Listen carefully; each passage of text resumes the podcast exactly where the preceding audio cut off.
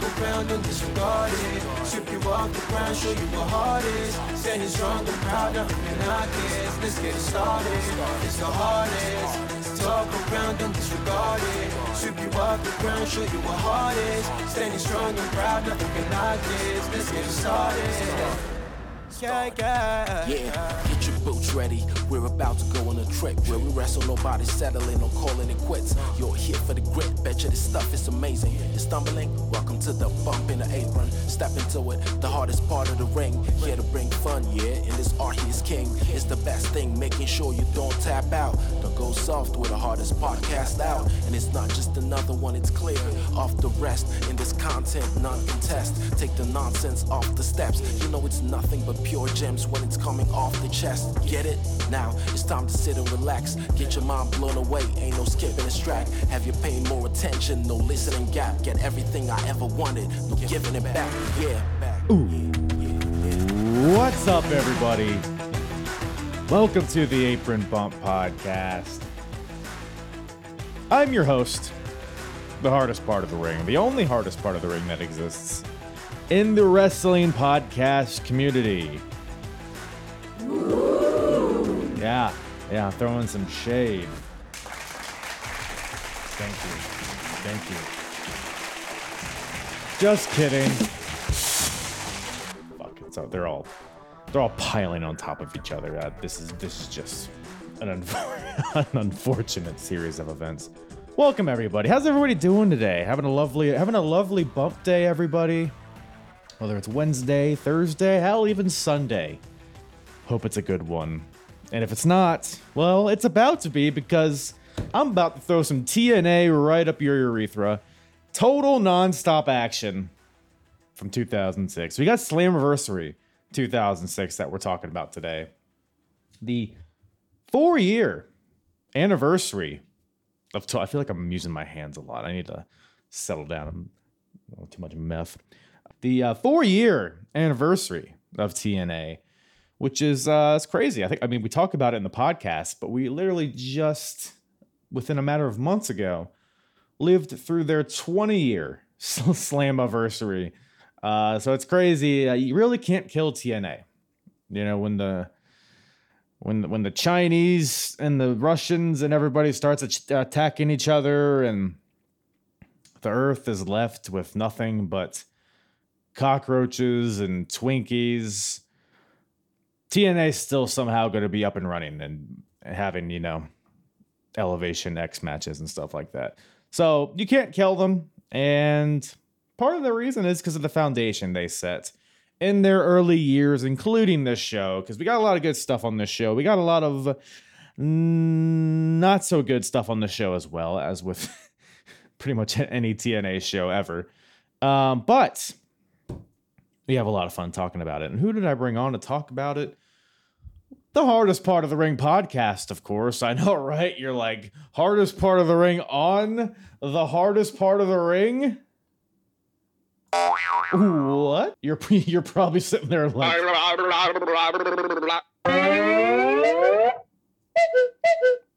right?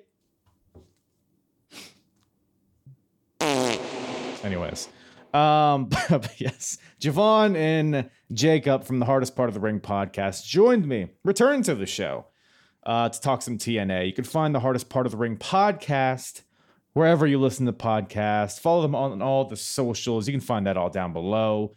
Great group of guys over there. Hilarious, hilarious podcast. They uh, mainly talk about the current wrestling product, the major bullet points, and all that stuff, but they get into other stuff.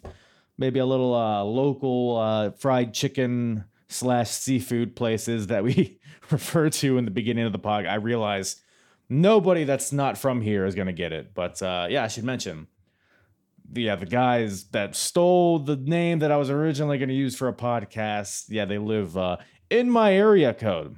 So that'll be a confrontation one day when I see them at a uh, local 7-Eleven or some shit. But until then, we're uh we're here to give you some entertaining podcast episodes. So go check them out. I will actually uh, be on their show this week uh, to talk some Royal Rumble. We just, uh, as of recording this, a couple days ago, witnessed uh, Royal Rumble 2023.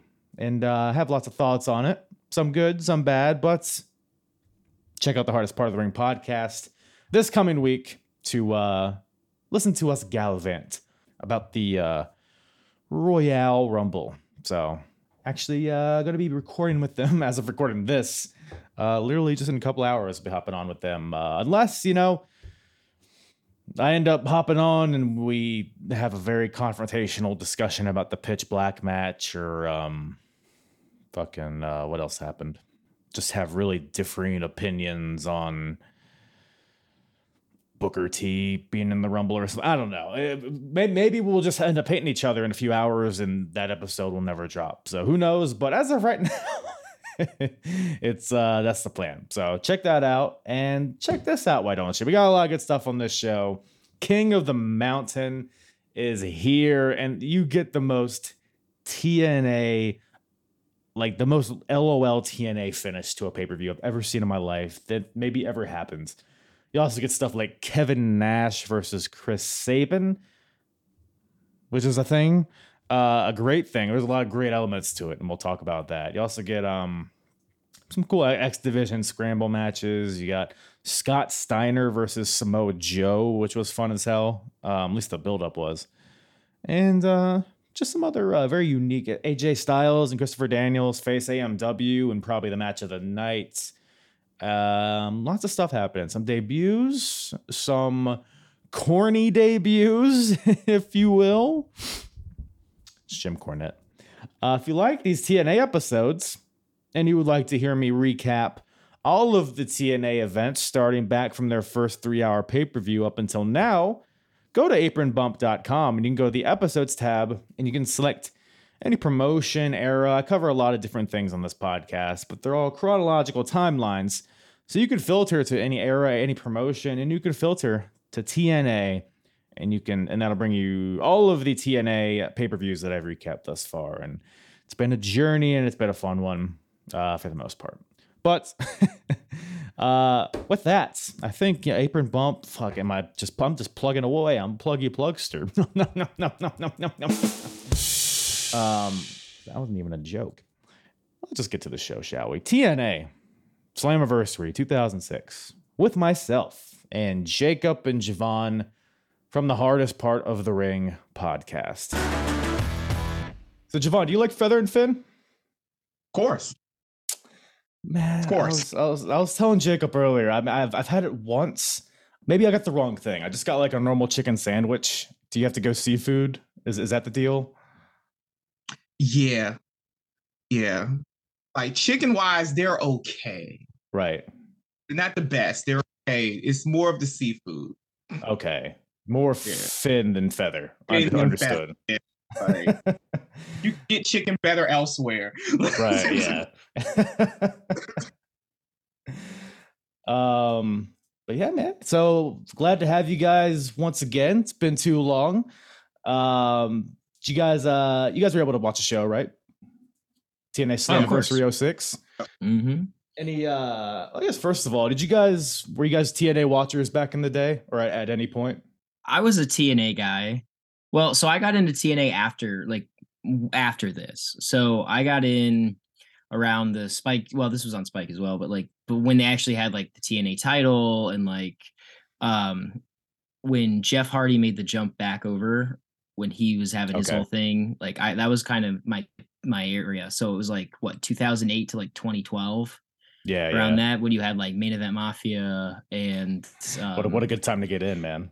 yeah, for real. For real. Like I- don't regret it. It was a good time. It was a good time. And then and then to see my hero at Bound for Glory in 2011, it's just like, oh, well, maybe this wasn't the best time. Yeah. yeah. Claire Yeah. Claire Lynch just bobbling around somewhere. Yeah, Mm. that's, that's- that's a good point. Good point to watch TNA. what about you, Javon? oh man, I've been there since the jump. Since the oh beginning. man, that's like Toby Keith days. Oh yeah, the days of the flying Elvises and Ooh. the Johnsons and oh oh let's not forget Glenn Gilberti. Like Who could, who could ever forget? when we when we was gonna push, they were pushing him and gave him a stable. It was like, ah, fuck, like bro, it was like because I started re rewatching this stuff. I started at 04 when they did their first like three hour pay per view, Victory Road. And you had Glenn Gilberti out there with like Johnny Swinger or something. I was like, what is this bullshit that I'm watching here? This is not the AJ Styles that I need or the Samoa Joe. They, they had so they had a rough patch for the first few years, but uh Wait till you go back. You go back further. Wait till Yeah. you go back further, boy. I'd rather not. I'd rather nah, nah. Go No. back further for the Chris Harris push. And Was that Go not ahead. good? I, am not familiar with his early push. I, I know because they kind of pushed him later on, but Yeah. oh yeah, no, they've been they were Chris Harris, and I don't know what they ever saw in them, but they were they were gonna push him from jump. Like before America's Most Wanted really jumped off, they was like, nah, Hmm. Chris Harris, you can be world champion. hey they man, were that, pushing him over AJ. Put that in perspective. Like Mhm. he's the some shit. Wildcat man. The Braden Walker's got the he's got the juice. Knock knock. It's Braden Walker. That could have been a T-shirt. Could It could have been. Could have merch. Could- could have drew millions. Jesus. Well, now you, you've inspired me to go back and watch older stuff. But uh Yeah. I guess for now we'll just uh watch Jim Cornette and whatever other bullshit happen on the show. But uh yeah, man. 06, very different time. So this is the four year anniversary of TNA. Crazy, we just had our uh or their 20 year anniversary a few months ago. But um yeah, Slammiversary obviously centered around the King of the Mountain match, at least this year. Uh question, did you guys happen to check out the Iron Survivor matches that NXT did recently? Yeah. it was um because i always because there was definitely a lot of similarities in like the penalty box and Mhm. it wasn't a ladder match the iron survivor match but i guess just to kind of open up i guess javon since you watched it how do you think the iron survivor match compared with the king of the mountain like is it better or worse Um, it's I will say it's better yeah only because it takes away the whole. You got to go hang the title part. you don't have to go That's around the for a part. That's the championship part. yeah. It's like I can do without, like having to grab the title and then hang it up and everything. I could do without that part. So Right. the Iron Survivor it takes that part out, leaves everything else. is kind of cool. yeah agreed yeah i think they learned from uh, Oh. tna's prior mistakes for sure um but man before we get there this show opens out hot with a bingo hall brawl. We got team 3d versus the james gang aka the dudley boys versus the new age outlaws. Man you guys i gave you guys a tna show and you're like man probably gonna watch some aj styles some x division stuff. It's gonna be great and then out come these crusty ass motherfuckers bumbling around this arena. Because i should say also this is fresh off of wwe's one night stand that they or ecw one night stand the first one. This is like mm. six days after. And i'm wondering if this was like a response to that of some sort. I don't know. But ridiculousness aside i thought this match was pretty fun. A lot of weapons and brawling around the arena and stuff like that. What would you guys think of this whole deal so like for me, I was kind of like, why are we calling it a bingo hall brawl? Um, there was I don't believe there was any reference to bingo at all. ec dub ec dub oh because it, it didn't really yeah Right, right. Um, overall, though, I mean, I can't deny it was it was a pretty fun open. That's for sure. Um, I'm uh growing up, Billy Gunn was one of my favorite wrestlers, and um, I Mhm. still who doesn't love Daddy Ass in 2023 oh yeah uh, at this point. So it was cool to see. It was cool to see a lot of these spots and stuff. Definitely a fun opener for sure. Like I said, like like you said, like just got everybody pretty pumped. Like okay, great. Like this is we're we're six days out from ECW. Here's these guys trying to do their best ECW uh ECW match within the constraints of what like I think it went like 15 minutes or so. Like something like that yeah yeah. I thought the match was good. I liked it. The only thing that I'm that was missing for me is I wish there was like a flippity floppity team in there. Mhm. Like I wish there was Yeah. a Hardy's or an Edge and Christian in that mix so they can somebody can jump off something high. that was the only thing missing. Like well, hey you didn't have uh, high flying but you had cheese graters you had uh, True. a brawl was there for some reason. Like somebody just threw in a trash can full of random shit and there was a brawl in there because uh tits, right? That's what the Why T not? is. Um, kendo sticks, chairs, trash cans. I do like how like because the show opens, you have like the opening pyro, and these guys just are already brawling in the tunnel right from the jump as the pyro's still going off. So they fight all around the crowd. LAX has their like Spanish announce team in the crowd. LAX beats the shit out of both teams for no reason. Uh, I guess they crossed their border, so Oh, they can't do that. That's their uh, that, that- they, they established that. That isn't me just saying that. Um, but they, they they hop their border for sure. And uh, yeah, so you got barricade spots. You got uh, Bubba hits uh, Road Dog in the penis with a golf club. You got uh, a famouser on Bubba through a trash can, tables, and then ultimately the Dudleys win with a 3D on Billy Gunn through the tables. Yeah, like you, like you said, a fun way to get the crowd hot. And uh, yeah, it's just it's interesting how we literally just saw Bully Ray in a world title match for Impact like less than a week Right. ago as of recording this. and like you said, Billy Billy Gunn's like one of the most over guys in AEW, so got some staying power these guys, I, I suppose. But uh after that, we got uh old Double J backstage. I didn't really note anything he said. It, it seemed pretty passionate, whatever he was saying. He was almost in tears. His face was red. This man, this man, I mean, it's Slammiversary, four years, big deal. But uh yeah, Jeff Jarrett. What do you, what do you guys think of Double J here in TNA? Uh, He's very like um polarizing, I suppose. I'm I'm as as I watch this stuff, I'm kind of more a Jeff Jarrett fan than I thought I would be. But I don't know. What, what do you guys think about him? Our podcast loves Jeff Jarrett. Um, on our third Tehran, that's just like one of his favorite, like top three all time. Big stroke fan. I don't know about that, Is- but okay. it- no, well, not well for his own personal list of people. Yeah, he- okay. he's a fan. Um, yeah. The more and more you dive into TNA, the more you realize just how uh how Jeff Jarrett really is so instrumental in TNA. It is Uh-huh. very like no Jeff Jarrett, no shot. Like that's how that's how I feel at least. Like he's just such like you hate him. Like you hate him so much throughout the history of this program. the It's finish just- of this pay per view is the most Jeff Jarrett TNA bullshit. I can't. We gotta. We gotta hold our loads for now. But man, it is. Who who we. Um, but before that, before before we get to Jeff more Jeff Jarrett, we have a, uh, a handicap match on our hands here.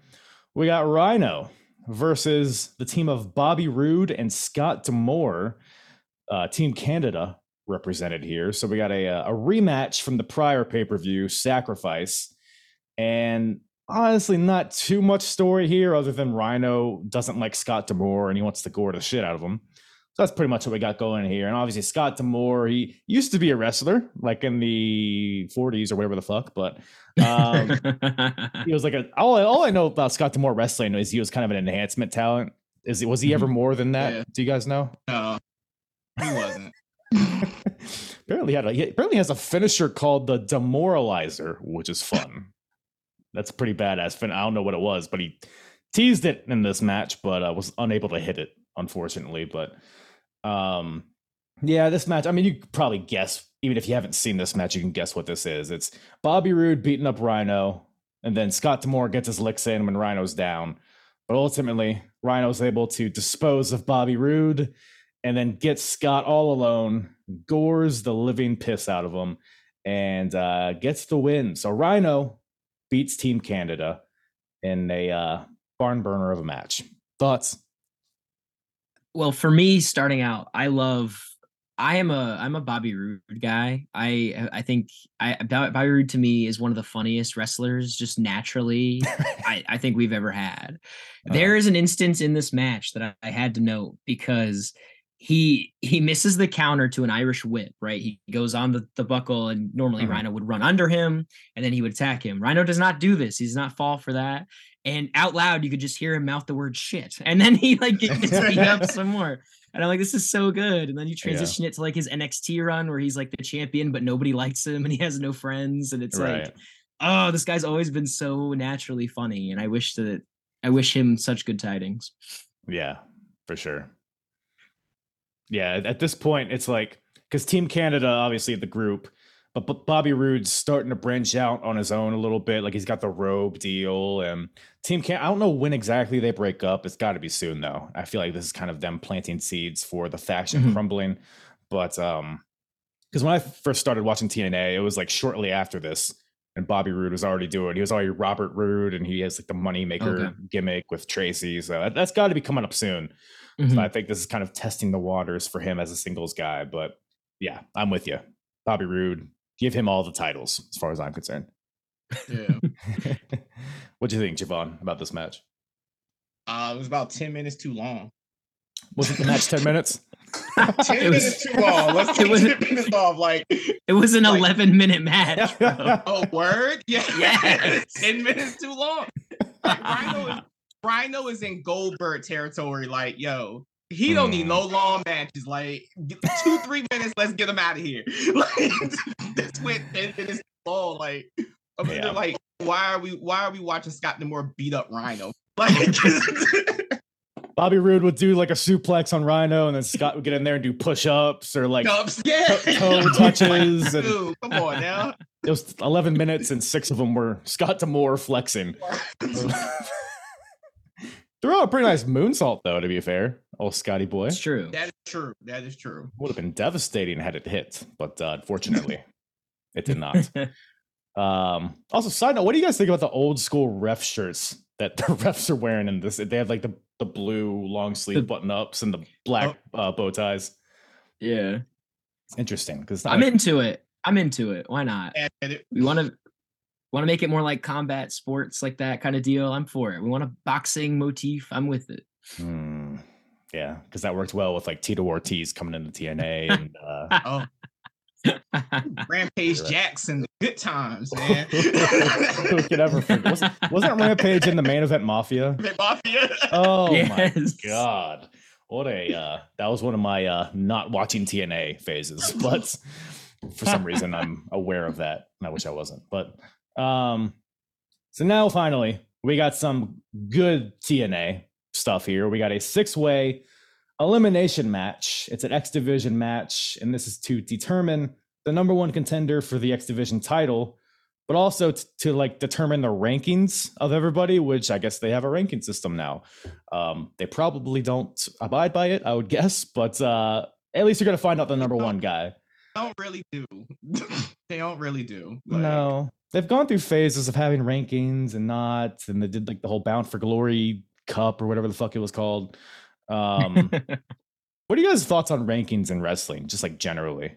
Personally, um, when it comes to promotions like AEW that have them, Uh-huh. when you have so many matches through a calendar year and you don't reset the records at the end of the year, it's like Jon Moxley's record is like what eight? It's like 120. Like you know what I mean? It's like mm-hmm. ridiculous numbers. I think you're they do okay. reset it at the end of the year. I think they do have like Well, they keep track of the entire entire record, but I think yeah, for you know the sake of determining contenders, theoretically also- they reset it. but they also never go. They only go with them when it's convenient. Right. Otherwise, that's, it's that's the key. classic storylines. They're like, you know, you can't have this guy with this guy. Oh well, well, let's just he's number one in the rankings. Why not? It's like, wait, well, you know, like there's But then They this just- guy fucked know. this guy's wife, so now he gets a title shot. and It's right. classic wrestling, Right. so we don't need rankings, I guess. Yeah. uh, I thought, you know, it's crazy. Like back in the day with WCW, there was a period where they did rankings. Mhm. It was the only time I've ever seen it actually work. Really? Because they, did, they didn't give you, they didn't tell you the records. It was just like, hey, here's the top 10. And you always knew like Mhm. whoever was US champion would be number one. TV champion be number two, and then everybody else would get ranked. And it made sense. Now, of course, they stopped that once Hogan walked in because it was like, nah, how else we gonna get the butcher a title shot? Like, The booty man. Like, nah. It was like for that like couple years, it was the only time I've seen it work right because they, they always made it make sense. The Mhm. storylines tied into the rankings. You always knew, hey, number five is about to face number seven. Right. We always knew it. It was like okay, and it, and they kept it making sense. How AEW does it, I, I don't know what rhyme or reason they use because a lot of Right. times Mhm. somebody that don't haven't won anything is ranked over somebody that's like five and zero. right. yeah. Those And, like- six, like, I don't even know. I don't remember them alluding to it AEW like anytime recently. Maybe I just don't pay attention, but it seems like they're almost like trying to get away from it a little bit. That's what I think. I think Yeah. so too. Don't even bring it up no more, for real. Right. But it was just I'll never forget because CM Punk like won three matches against two members of 2.0 and like another jobber on Rampage, and all of a sudden he's like number two in the rankings or whatever. It was. I was like, wait, what? I was Yeah. like, what? I was like, just give him the title shot. And like, what are we doing? It's like, yeah, it'll be like stupid Trent Beretta or something is just beating tomato cans on AW Dark, and he's like, oh, he's won 30 Right. matches in a row. Now he's number like, what? I don't know. Yeah. but but TNA, they're trying it here, I suppose. And uh, so it's a six-way elimination match, and the order you get eliminated determines your ranking. So that makes sense, I guess. Uh, you got Petey Williams versus Jay Lethal versus Alex Shelley versus Shark Boy versus Senshi versus Sanjay Dutt. So uh, fun match here. I feel like when you look at these names, they're it's not like a very high flying group of guys. Like you got Alex Shelley is very ground based. Jay Lethal is kind of a bigger guy. Petey Williams is kind of a traditional wrestler, and Shark Boy is you know he's a shark. So um, but it had a weird pace to it. Um, but I, I thought it was pretty fun. I mean, you had uh, a six-way suplex in the beginning, like all the traditional scramble match kind of tropes here. But uh, yeah, pretty fun match. I don't know. What you what you guys think of this whole deal? a lot of action. A lot of action. This was like the for me, this was the best match on the card so far. Oh yeah, yeah, for so sure. far, yeah. Card, yeah. Um all these guys together, I knew it'd be a good match. The only one you ever have a question about is Shark Boy at times, but it's How like, dare you? He's the number one predator. He's the apex predator in this match. But We're this almost was like at uh this was pre Stone Cold Shark Boy. yeah. I was though, about to say we're not Yeah, at uh, yeah. oh We're shale yeah. Oh, yeah, we there if it was, if it was Stone Cold Sh- Shark Boy, he would have won this for sure. oh, For real. Um, Yeah. but- and Senshi win it was a good was good. I thought he probably deserved Mhm. it more than the rest of them. To add something more to the X division. Yeah, because Senshi he just kind of recently returned um, because he was in the early TNA days as Low Ki, and then obviously he would have a pretty significant career in Ring of Honor, and now he's back. He did like a tour of Japan, and now he's back in TNA as Senshi. So they, that kind of explains the name change, which is you know I like, and they, they reference that he was formerly Low Ki, so they're, they're not pretending it's a different guy, which Right. uh, I appreciate. But uh, yeah, uh, so uh, sh- the eliminations start coming when. Uh, Shark Boy goes for an elbow, but Dutt eliminates him with a shooting star, a standing shooting star press. Uh, Jay Lethal eliminates Alex Shelley with a dragon suplex. At this point, it kind of breaks down. You have people diving to the outside. You got Sanjay Dutt throwing out a moonsault to the outside onto everybody.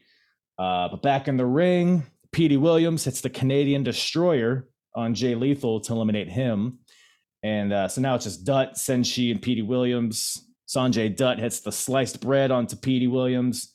And then Senshi with the top rope stomp for the elimination. So now it's just Dutt, Sanjay Dutt versus Senshi. And Senshi ultimately is able to hit the hanging, you know, uh, in a tree of woe. And then Senshi hits the Warrior's Way double stomp and gets the win. So Senshi is the number one contender. And uh, I know he would able eventually get the title. I'm not because because Samoa Joe's the champion now. I forget how he loses it because I know he doesn't lose until Kurt Angle shows up. So it'll be interesting to see how that pans out. But yeah, and she comes out the winner, and uh, I don't know who did, who did you guys think shined the most in this match? To me, I think Alex Shelley stood out a lot with his character work.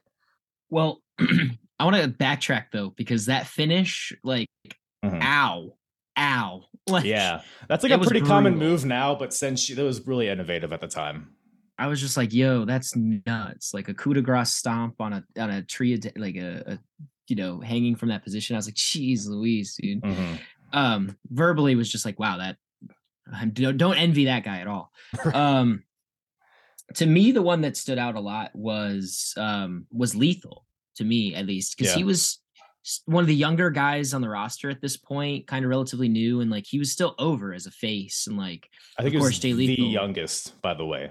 I'm pretty sure. yeah, yeah, Yeah. I would, yeah, I think so. Like he's just, you know, and there was to me like there was no green in there at all. Like he's just so like to me, I felt like he was very polished for being billed as Mhm. like the youngest guy in the ring, for being you know the newest, the newest up and coming guy. I was like, wow, like for this being on this stage at Slammiversary, like I, I was very impressed. Right. Yeah. What about you, Javon? Um, I'm gonna go with Alex Shelley as well. Like for me, he's one of the ones in TNA who always felt like deserved more.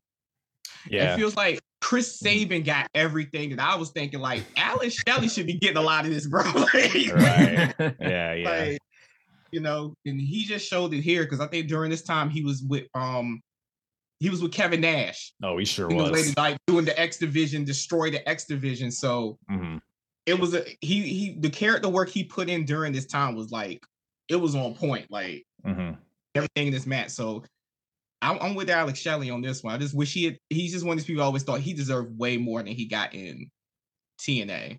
Hey, man, you don't think uh, being Kevin Nash's little pet is uh, a good accolade?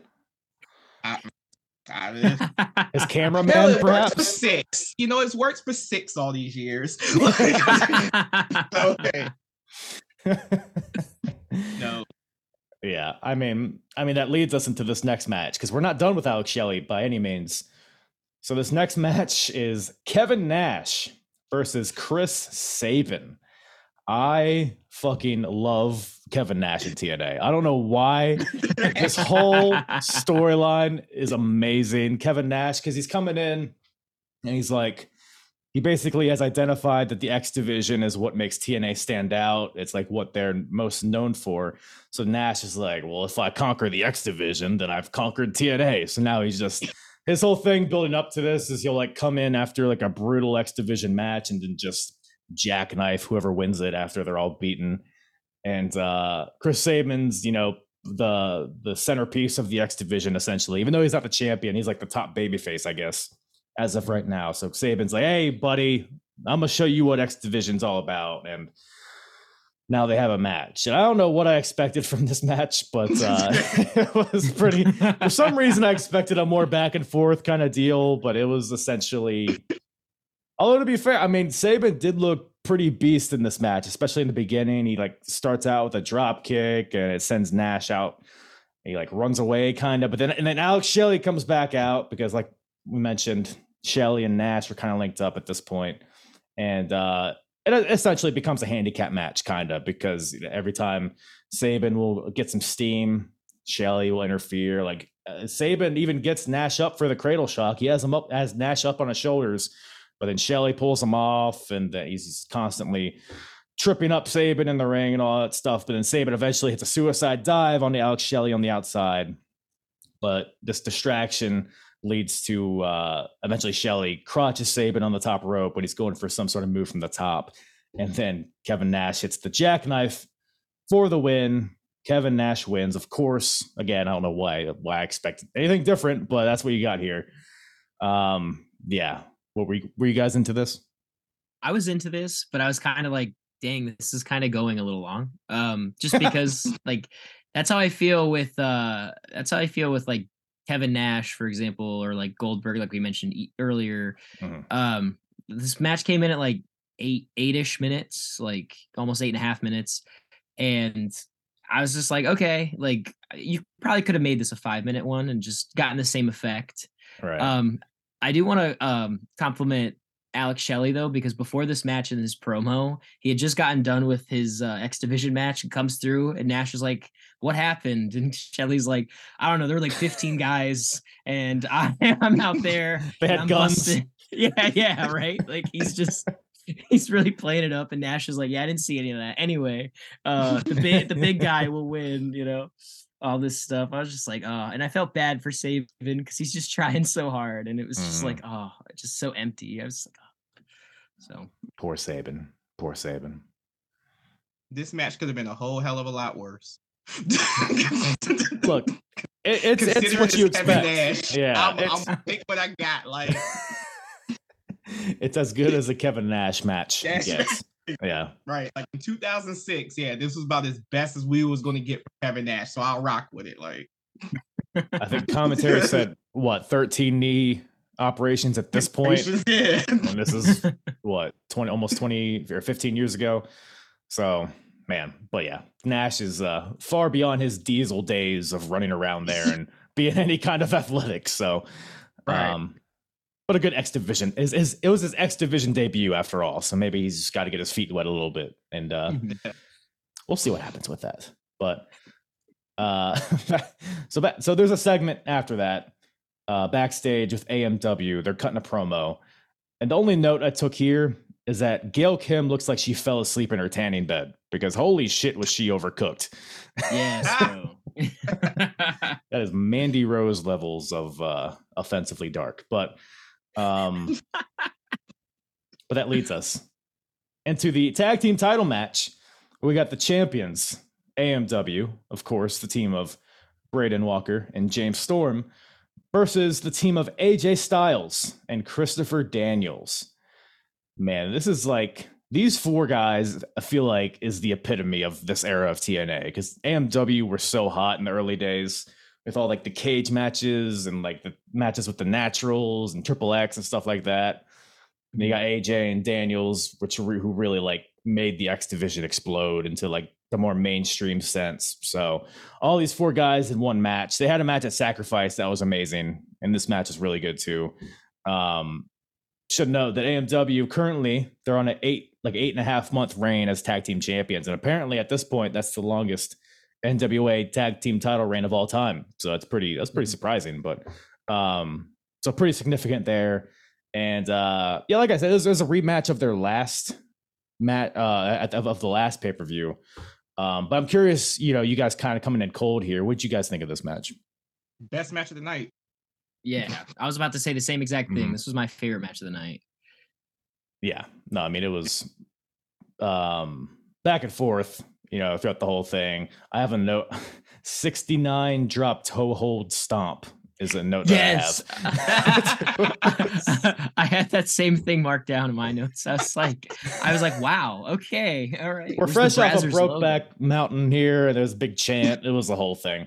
Um, AMW, they're both, you know, 69ing, and then the curb stomp by Daniels. And then so, like AJ and Daniels, even though they're not like the traditional tag team, they pretty much control the beginning stages of a match until it goes to the outside. It becomes more of a street fight, and then AMW kind of take over. But the whole thing here is that Gail Kim obviously is with AMW. And in their last match, Gail Kim was kind of the reason that AMW retained. So AJ and Daniels are like, we got a neutralizer for Gail Kim. And I'm gonna ask you guys. So th- this one, this chick comes out to uh, basically take out Gail Kim. Do either of you know her name? I do. Uh huh. Give I it don't to know. me. It's it's Sirelda. Sirelda, of course, the winner of the first ever gut check. Um, I think this is literally all she ever did in TNA, at least. A Um, brutal choke yeah. slam on Gail Kim at Slammiversary. It was a pretty nice choke slam. she Yeah. sees that moment, bro. I don't know why they never. I guess they don't really have a women's division at this point, so maybe it's just bad timing on her part. Mhm. But uh, I mean, she would go on, you know, wrestle on the Independents for a number of years. But yeah, TNA it was pretty much her uh, her claim to fame here. But uh, yeah, because I, I I like totally forgot about her because at least she came out. I was like, who the hell is this? Because it's, it's always like some. It's like usually like a WWF or WWE somebody that jumped over. I was like, I don't recognize this person at all. But uh, yeah. Of course, of course, the, the winner of Gut Check, Sirelda, comes in and chokeslams the hell out of Gail Kim. Uh, the ending stretch of this match was really fun. You have Daniels hits the Angels wings onto uh, Chris Harris, but James Mhm. Storm just gives an elbow drop to the ref. Seemed very unnecessary. Right, right, It's like- right. Like, where's the rules? Like, what elbow, do- elbow your opponent, maybe, but no, fuck the ref, I guess. Um, handcuffs. Well, I guess he did it to take out the ref so that they could use the handcuffs as brass knucks, basically. They wrap it around, I think it's Harris, wraps it around his Mhm. fist, uh, knocks out AJ with it, goes for the pin. But as the ref's making the count, Daniels pulls out the ref. So a little uh, tick, tit for tat action there. Uh, but ultimately, James Storm goes to uh, hit Daniels with a beer bottle, but he ducks and accidentally hits his partner, Chris Harris, with the beer bottle. Uh, Storm's taken out. Uranage to Harris. AJ hits a splash. Daniels hits the best moonsault ever. Gets the pin. New tag team champs, AJ and Daniels. I wasn't sure because I knew they won it like at Bound for Glory this year. I couldn't remember if they had won it beforehand or not, but it was pretty cool moment here. And uh, yeah, I would I would agree with you guys. Match of the night for sure. Yeah. God, how good is AJ Styles? He's the best. He's the right, best. right. Oh my gosh, I just, it's so impressive to me. Just I, he always steals the show. I don't know. Mhm. I thought I thought Daniels really impressive in this match too. I mean, he's always been really good. I think he's always been kind of tied to AJ, whether as a partner or an opponent. And I feel like AJ is just a more flashy guy, so people kind of gravitate towards him. But Yeah. yeah, both those guys, amazing. No matter what era you watch him in, whether it's like early two thousands, mid to to twenty tens, whatever it is, Mhm. timeless. And kudos to James Storm as well. Like we've Yeah. we've, we've given Chris Harris his flowers already, but James Storm, Have I James feel, like, Storm's really I feel like we kind of took his flowers away and put him in the ground, but talking about his push that he got at one point. Is flowers enough? Okay, just referencing his push. yeah, yeah. And how bad it was. Okay, that's giving him his You know. flowers, I suppose. This is like the begin. Well, this was like the beginning of the end for America's Most Wanted. Right, Like, Right. and it's Like eventually, we this starts the James Storm push. right. That's that's why Harris takes the some pin. Cowboy, and the rest is history, which is crazy. Was was was it James? I guess yeah, it was James Storm's push because I think wasn't wouldn't Chris Harris be in the next King of the Mountain match Oh, the following Oh. year. in 07? For some reason in my head, I feel like that's a thing. They like briefly tried another thing with Chris Harris, Harris, but it didn't really materialize into anything. I don't know, but So I'll look- I mean, James Storm would Uh, obviously have the more successful singles career out of the two. Um, yeah, he went on, and it was just crazy because then eventually we get to what fortune, beer money, fortune, and all that. Like, Yeah. Right. Yes, Chris Harris was in the following year's King of the Mountain match Ooh. with Kurt Angle, Christian Cage, AJ Styles, and Samoa Joe. That's huge. That's they crazy. learned your lesson first time. Yeah, yeah. learned, like, Maybe he's seasoned enough. He's he's gotten more experience. Now Chris Harris is going to work as the main guy. Nope. No. But hey, at least we got beer money coming up pretty soon. So there's that, I guess. Um, but after that, we got Mike Tenay in the ring. And uh, well, I guess first they show like a video package of TNA's best moments throughout their first four years, uh, which is pretty fun. And uh, Mike Tenay is in the ring to announce the new public face of TNA management, who is none other than Jim Cornette coming into TNA. Apparently, just had knee surgery, so he's kind of like hobbling to the ring. Uh, he comes out with his cane and does like the whole, you know, throws it away and gets into the ring. Cuts a very Jim Cornette promo. A lot of words, a lot of words being said. Uh, it was pretty passionate though. I mean, I, I believed everything he was saying, I guess. And Jim Cornette's a big name in wrestling, so having him as kind of a, a figurehead in TNA, even if it's just on screen, I thought uh can only be a good thing for TNA. I don't know. What would you guys think of, or if you're even aware of any of Jim Jim Cornette's run here in TNA? So, from what I gather, Cornette was actually a pretty good figurehead in TNA. No, yeah, Yeah, from what I remember, he was because that, that when I was like starting to watch TNA, I remember he was there, but um, I only have like loose memories of it. But um, yeah, good promo. Really, uh, he put over the last match, which I'm a, a Jim Cornette tag team guy. Yeah. So he was like, "Yeah, I've seen a lot of tag team matches, and that last match was uh, what tag team wrestling should be." So yeah, he's putting I, over all the uh, talent and all that. Yeah, I will. I will say this though: the um, the treat for me was watching him go out there in 2006, knowing that Vince Russo is actually a f- uh, in- a part of TNA at this point as well, and how their Mhm. rivalries kind of blossomed ever since. So it's is Russo there at pretty this point? Yeah, Okay, yeah. He he he joins TNA in like 2002, like, and then he has like an off and he- on run throughout. Yeah, I was about to say, I know he left at some point. I couldn't remember when Yeah. he came back. Man, Oh, well, early Vince Russo days. Oh fuck. oh man, those are tragic. every once in a while, because I haven't really seen a lot of early TNA, but every once in a while I'll stumble upon a clip on Twitter or something, and it's like, why is Tony Schiavone shooting on uh oh, what was it? Was it Vince Russo? Because there was like a promo in the ring where Tony um, Schiavone was there. Him, it was Mike Tenay too. He shot That's he shot the hell of Mike Tenay, boy. Like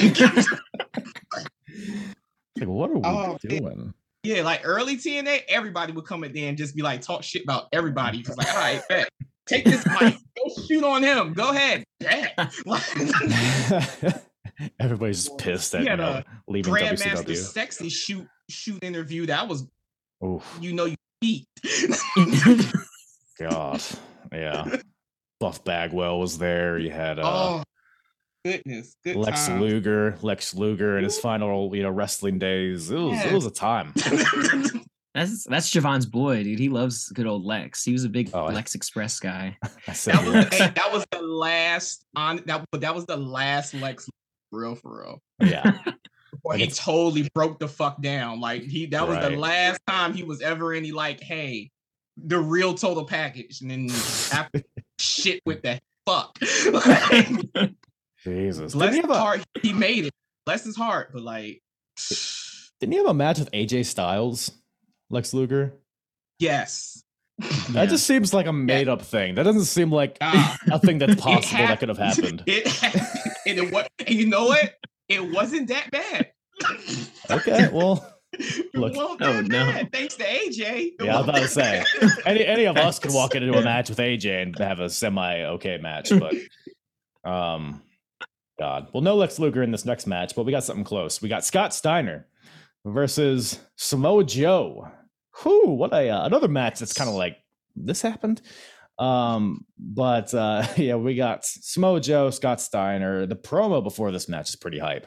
I feel like wrestling needs more of this. I Just agree. two guys that don't like each other and we're Just really threats. Hmm. Just threats Dude, before I, matches. I believed that they didn't like each other for sure. Maybe they didn't. I don't know. But uh, so, yeah, it's like it was okay. I mean, I feel like if it was like 90s Scott Steiner versus the Smojo, it would have been like a dream match. But as far as you know, this era of Scott Steiner was fine. I don't know, man. Uh, Scott at this point is coming off of his tag team with Test. It's like, am I? Do I believe that this guy's the shit? Like, no. And Joe is coming off of a two-year Ring of Honor title run and undefeated X Division champion. Is like, I feel like Samoa Joe should just go in there and kick the shit out of Scott Steiner. But it was honestly, I feel like it's more leaning towards Scott dominating this match for the most part. But uh Yeah. Weird, weird match. But I don't know. What you guys think about it?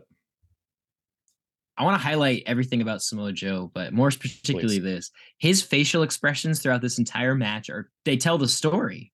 Mhm. Because up to this point, he has never fought anybody in TNA that was like Big Papa Pump. And he's just you can see him, he's like giving him all these moves, and then he just, he gets a two count, I believe. And then you see his face, they close in on his face, and he's like calculating in his mind like what else he has to do, like how is he gonna pull this off? And I just thought that was such it's just so good, like Oscar performance, like Chef's Kiss. Yeah, yeah, that's actually a good point because this is actually his first, at least first like big time match outside of the X division because he debuted in the X division and he hasn't really gone beyond that at this point. But Scott, him and Scott is Mhm. like his first like heavyweight match that he's had in TNA. Um, but yeah, so we got uh, yeah, Scott in the beginning, It's kind of overpowering Joe a little bit. Hits Joe with a power bomb, I think. Um, Mhm. Steiner even does like the classic Samoa Joe spot where it's like he's in the corner and he does like a Uranage to counter the guy running in. Um, so a little kind of shit talking in, in, a, in a way. Um, they brawl on the outside a little bit. Scott hits Joe with a chair. I guess it's no DQ. Uh, but Joe eventually fights back, hits his sit down slam right back at Scott. Uh, Joe locks in the coquina clutch, but Scott Steiner hits a low blow to fight out of it. And Scott hits Joe with a sick German suplex, stumping Joe right on his head. And then locks in the Steiner recliner, but Joe fights out of it. Amazing, like squat Scott Steiner out of it, which is pretty impressive Literally. Kind of just throws him on the ropes into like a stun gun type of move and then a snap power slam for the win. Inter- interesting finish, but uh, yeah, Joe gets the win here. Thank God, and uh, still undefeated. but uh, yeah, any other thoughts on this one, guys? Scott Steiner had looked this good in a long time. right. Yeah, that's very Right. true. Yeah, like I was, I was impressed of, of how good he looked in this match. Like them, pet, like you said, like coming off a TNA run with um Albert and Test and all them. Right. Right. Yeah. Yeah, it's like he was looking trash. He didn't like his he didn't like his arm wrestling good. match with Triple H. Yeah. Yeah. Not- he should. He's the one that should have took the money and sat home. It never came over. Like they, he should have never came. They were never gonna do him right. It was never gonna do Mm. Scott right. We always needed unhinged freaks cursing in the microphone. You don't know what the fuck you gonna say, Scott Steiner. Mhm. Yeah. he never got that. Like so, but can't- his wrestling here is like I'm just. It was a really good match for Mhm. as much as what you expected because at this time in 06, like I said, Scott Steiner wasn't the best. Right. So Joe, Yeah. Joe had to carry him to this one, but it was a really good match. It won't the classic that they were hoping for because this is about 10 years too late, but yeah. No, they were they built this good match enough. up. Like, Yeah. They they really built this match up like a dream match kind of thing, which right. I mean, commentary did a good job at that. The, the video package did a good job at that. I mean, this is the main one-on-one match of the show, so I was Mhm. into it for what it was. Um, I definitely think Scott was like he knew he had to match Joe's ability here, so I think Scott Steiner was pretty motivated. It seemed like in this match. So again, for a Scott Steiner match in 2006, this is about as good as it gets, I think. yeah, I'd say so too. Um, but man, Another thing too, um, just to throw it out there. So uh Samoa Joe actually loses the belt before Victory Road the following month in 2006. Not because he loses, but because it's due to injury. Um oh, yeah, yeah, he has a PCL injury. And I can't remember, like, I, it's unclear whether or not he Senshi pins him to win the title, or if they just kind of they have a a match with a vacant title between him and um him and Sanjay Dutt to win Uh-huh. the title. So I'll have to do some more research into that. But just so we know, um, yeah, he's no he actually loses the well, the Joe doesn't get pinned until right until Kurt Angle shows Yeah, up. So right. that's what I'm assuming is that he just relinquishes the title after the PCL. That would make sense. Mhm. I didn't know if that was like a triple threat scenario, which they already, already actually did with uh, Daniels, AJ, and Joe. Daniels won the X Division title by pinning AJ, but then Joe just won it back. So I was like, okay, I guess they're still doing this. But um, we got a King of the Mountain match to close out. This there's a lot of chicanery and shenanigans here in this main event. We got, uh, of course, the NWA title on the line. We got the champion Christian Cage defending against Ron Killings, Sting, Jeff Jarrett, and Abyss, King of the Mountain. Of course, for anyone unaware, um, you have to hang a title, so you're not climbing a ladder to grab the title. You have to just ask the ref for the championship belt, like, "Hey, can I go hang this?" and then go up and hang it. And uh, but before you you can hang it, you have to become eligible, and you become eligible to hang the belts by pinning or submitting your opponent. And if you get pinned or submitted, you have to be in the penalty box for two minutes, which is why we kind of brought up the Iron Survivor match earlier, is because that was like a 90 second penalty box. And so there's some parallels here, but just, you know, it's TNA, so they have to add some extra bullshit to it. Um, just so they could say, you know, you've, you've never seen a match like this anywhere else. It's like, yeah, there's a reason why we haven't. But, uh, but yeah, a lot going on here. Um, Christian's the champion. What do you guys think of Christian's babyface run as champion here in TNA? It wasn't. It, it's just. It's just not interesting yet. That's all. That's all. Like it's Well, I don't think get it there. ever. I don't think it ever became interesting because At all.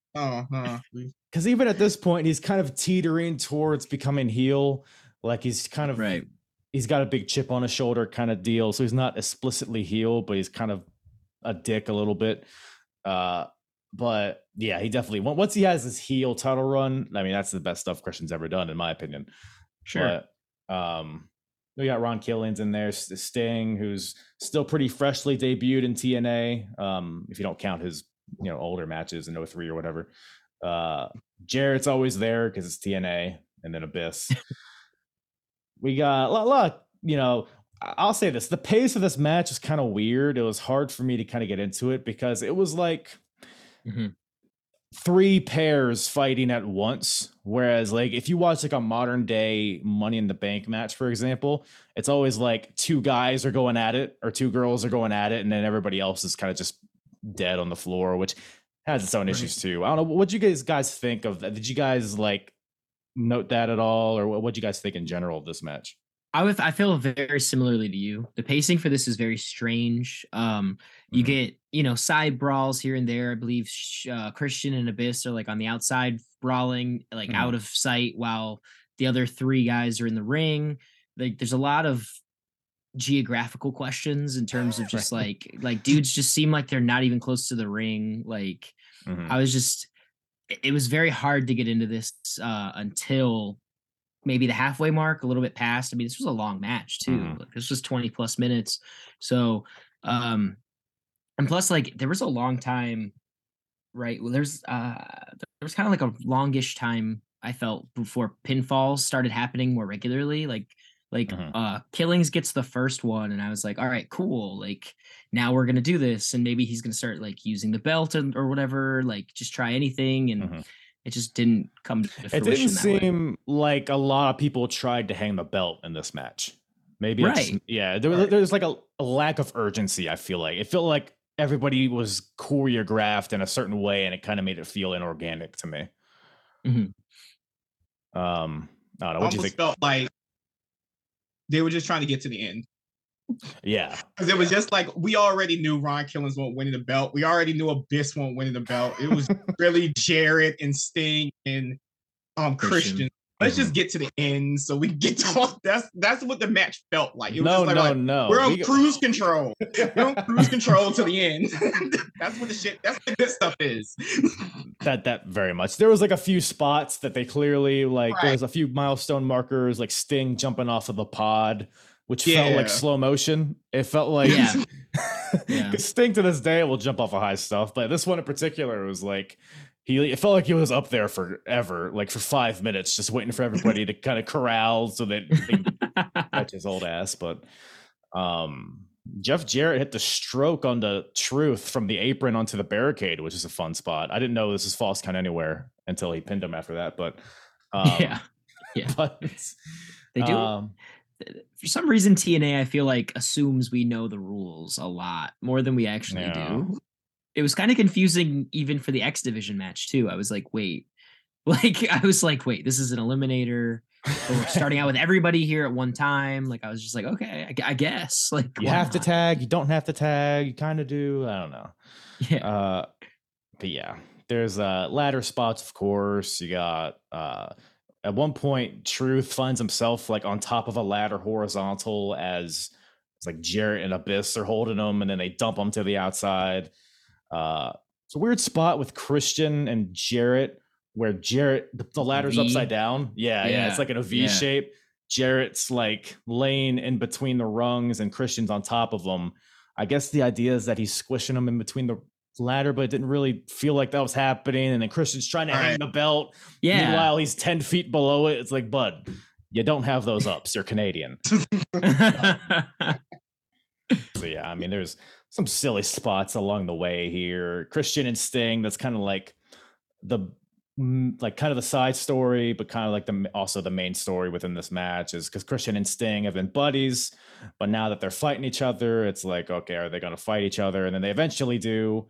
Um, so they go at it for a while. Abyss. By the way, there's four tables set up on the outside. You know, just casually. yeah. Yeah. Uh, Jarrett, Jarrett and Abyss are like, hey, let's build this real quick. Why not? Wait. Like, little redecorating. It's fine. It's cool. right.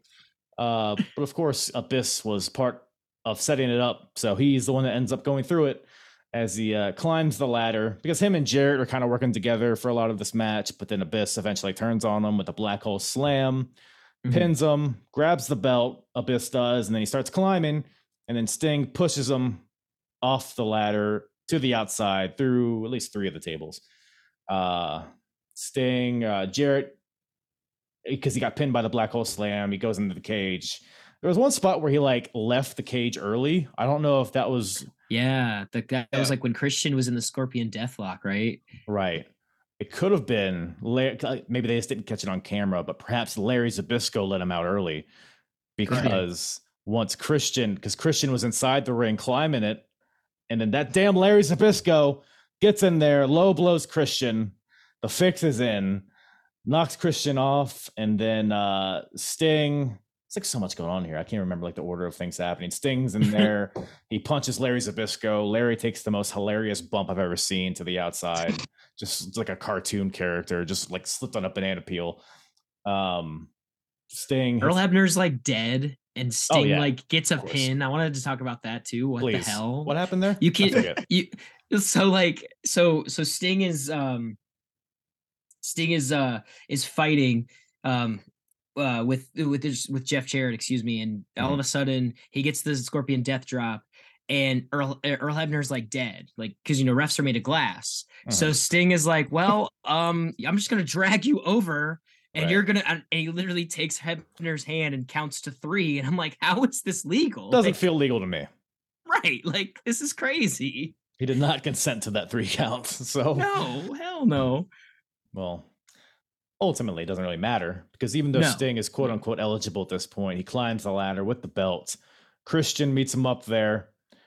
And then that goddamn Earl Hebner pushes Sting and Christian off the ladder to the outside. Jarrett grabs the belts. There's what the fuck chance all throughout the impact zone. Jarrett grabs the belt. Uh, Earl Hebner puts it back up for him. Jarrett climbs the ladder with the belt. Trash is just getting pelted. There are beer cans, uh, all sorts of trash just getting thrown at Jeff Jarrett as he climbs this ladder. Jarrett Love hangs though. the belt. New NWA champion, Jeff Jarrett. All is right with the world. As ain't, ain't he great, folks? Let me tell you. And then Jarrett, he because trash is just getting thrown everywhere, so he like scurries out of there. Earl, it felt like the Montreal screw job all over again, like the way Earl was just getting, you know, cor- cor- corralled out by Larry Zbyszko. He's like, "We gotta get out of here." But as Jarrett's on the ramp, he's celebrating. Another ref, Rudy Charles, comes and grabs the belt away from Jarrett, hands it to a man standing on the stage, Jim Cornette. So Jim's like, "Hey, you're not gonna take this. You're not. This isn't yours." Jarrett's like, "Oh no, man, Memphis." And then uh, the show ends. That's how the show ends, folks. What a cliffhanger for your pay per view. But uh, yeah, sensational, sensational stuff. Thoughts?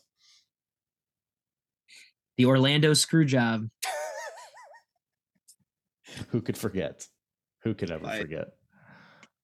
Oh, I'm a man. sucker for the crowd throwing things into the ring. Oh, it's like great. Right? whether it's garbage or weapons or ribbons. I am all about more of it. that. More of that in I wrestling. agree. Like this was peak WCW 1996 here. I loved it. like, like Russo definitely had his finger on the pulse. Yeah. No, actually, you said Russo was here earlier. I was like, I don't know, but when seeing this Yeah. finish, yeah, it's clear that he's there. Ugh, yeah, it's. I don't know, man.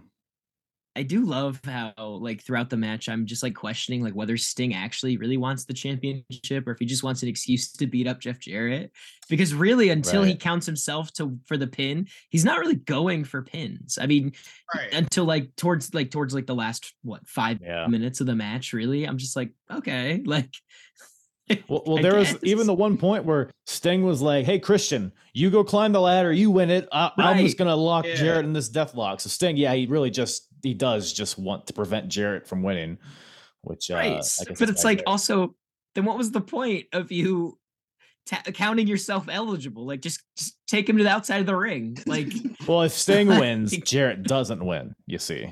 Right. Right. Sure. Sure. And where's Ron Ah, my Killings while all this is happening? That's what I want to know. Him and Abyss are just like, yep, this is comfy, comfy cold Right. floor. we're, gonna- Taking we're, we're chilling. nap. Yeah.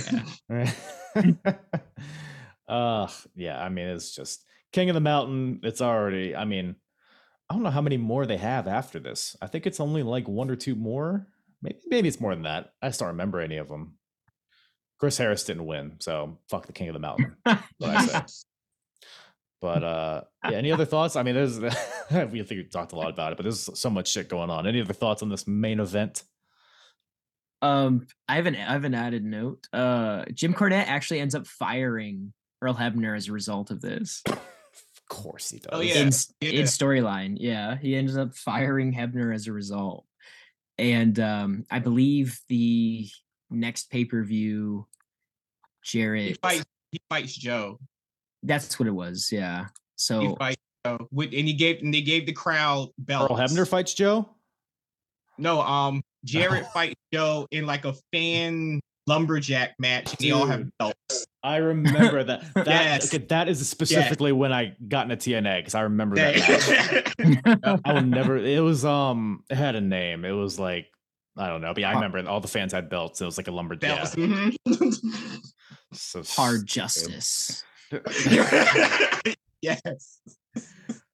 uh, this this whole year of TNA 2006 is literally just okay. Sting's gonna beat Jarrett in October. We just gotta do a bunch of bullshit in between then. We just gotta get there. That's it. Yeah. Ugh, but yeah, that was that No Surrender was the fan revenge lumberjack Ooh. match. oh, we still Joe got beats we got Victory Road on the way there, and I think Hard Justice Right. too. Yeah. Yeah. Man, This takes place in uh in September. Road to WrestleMania. Who? We're Yeah, talking about really. road to road to Bound for Glory is where it's at, folks. That's what I'm saying. Uh, well, that's that's how Slammiversary 2006 comes to a close. Weirdly, but uh, yeah, I mean, it was a fine show. As you definitely had your Russo isms within it, but you had some good X Division stuff. Um, Joe, the X Division champion, was tied up with Scott Steiner, but that was fun for what it was. So, Mhm. not the best show of the year, but also not the worst. I don't know. What would you guys overall? That's after we've talked about it. What, what- over any other overall thoughts on this one? Did you like it, Javon? Did you like it better than uh than barbed wire hoodies and Joke uh, slams. choke slams? Hell no. What in the world? oh, oh my goodness! Like That's nothing, the nothing Mendoza line. TNA's done in that first eight years, maybe. Whoa! It's not as good as like that peak ECW. Like that shit there. Like Man, bottle that up. Something like could have thrown New Jack into this King of the Mountain or something. That would exactly. Ooh, That's I would have seasoning. bought that. you want to see the death on them too? happen? Kinda, yeah. I yeah, put the put the yeah put the belt on him. Belt All on right, dude. Jesus. AMW versus the Gangstas. I'd pay to see that. Oh, Actually, actually, yeah, that'd be Beer that'd be bottle pretty versus, you know, New Jack uses beer bottles too, right? Or whatever, whatever shank he can find, I guess. yeah. Right. bro. New Jack, New Jack will just blow cocaine into their faces and then take them out. Like, you know, you say that as a joke. I'm, I'm like 30% sure that happened at some point. But, I bet, I bet. Uh, well, I mean, that would have been the hardest part of that match. But speaking of which, hardest part of the Ring podcast, uh, begrudgingly, we'll give you guys props. Where can everybody find you guys and uh, listen to you guys and your lovely, lovely podcast? Yeah, so we're available for listening on all major streaming platforms. You know, Apple Podcasts, Spotify, Spreaker. We're there. We're Mhm. there waiting. Uh, and then uh, for our socials, we're at the hardest part of the ring with an underscore at the end on Instagram. Javon and I co-run our Twitter page, which is at the hardest underscore pod, and uh, and of course Facebook is the same name. So keep a lookout uh, on all those platforms. Hell yeah. 757 represent. We'll have to do a uh, in-person podcast at some point. Maybe we'll do that'd a uh, another really shitty ECW show. We'll do that. Yes. Go to 94. Ooh, Yeah, let's go to 94 when the Sandman has on his surfboard and wetsuit. Yes. Oh, oh, oh That my is god, the ECW we need. the madman Javon. Oh yes. my. Tommy Dreamer and his suspenders. Once again, thank you to uh, Jacob and Javon from the Hardest Part of the Ring podcast for joining me on today's episode. Always a good time with those guys. Catch me on their show as well. Uh, depending on when you listen to this, it might already be out, but it'll be out this week, uh, at least. I think so. Not to put pressure on them, but talking about the Royal Rumble from uh, this past Saturday. So check that out. Give them a follow. Give them a, uh, a kiss on the cheek, a slap on the ass, all that stuff. Follow me, Apron Bump, Twitter, Instagram, Facebook, TikTok, all that shit. Um, I've also been on a few podcasts. I'm, I'm really bad at like plugging the podcasts that I'm fortunate enough to come on. Um, but been on a bunch lately. Was on Smacking It Raw last weekend. Go check that out. Also, uh, Brainbuster Boys. They did a Royal Rumble themed episode where uh, me, Brent, and Bo discussed uh, the Cactus Jack Triple H match from WrestleMania 2000, which was a hilarious time. Um, there's probably stuff I've been on that I'm not saying, and somebody's gonna yell at me. Oh, Ruthless Aggression Era podcast was they oh they bring me on as a reoccurring guest to cover all of the uh, Velocity episodes in their timeline because they they obviously the Ruthless Aggression Era they cover. Um, and I was on one of their recent episodes as well, so go check that out as well fuck, just just go to Spotify and type in the hardest part of the ring. I'm bound to uh, come up in certain podcasts and R and B songs. But um, yeah, with that, I think that's about all Daddy has for you today. Um, yeah, I still, you know, I've been doing podcasting for um three, like over over three years now. Still haven't figured out how to end episodes. Do I, I? Could. I could just stop talking. That is an option. I could stop talking. I can hit stop record. I can turn my camera off. There's a lot of options. I just I choose to just keep talking. So don't know why I do, but uh, you're still listening, which is uh, probably more of a uh, which is uh, says a lot about you too that you're still listening to this. Um, I mean, I could just talk about anything. I mean, this is going out into the air and into into the into the satellites to the to, the whatever the fuck, and I could I could just I could just make fart noises for an hour, and people would probably listen to it. They probably wouldn't. Somebody would. I mean, there's there's there's there's an audience for everything.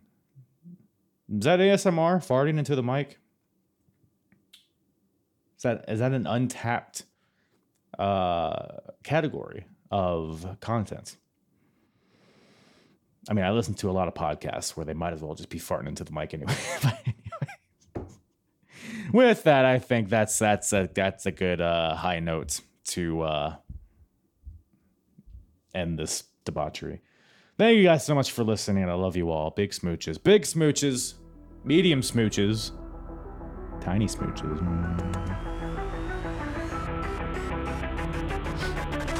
I'm hard. Yeah.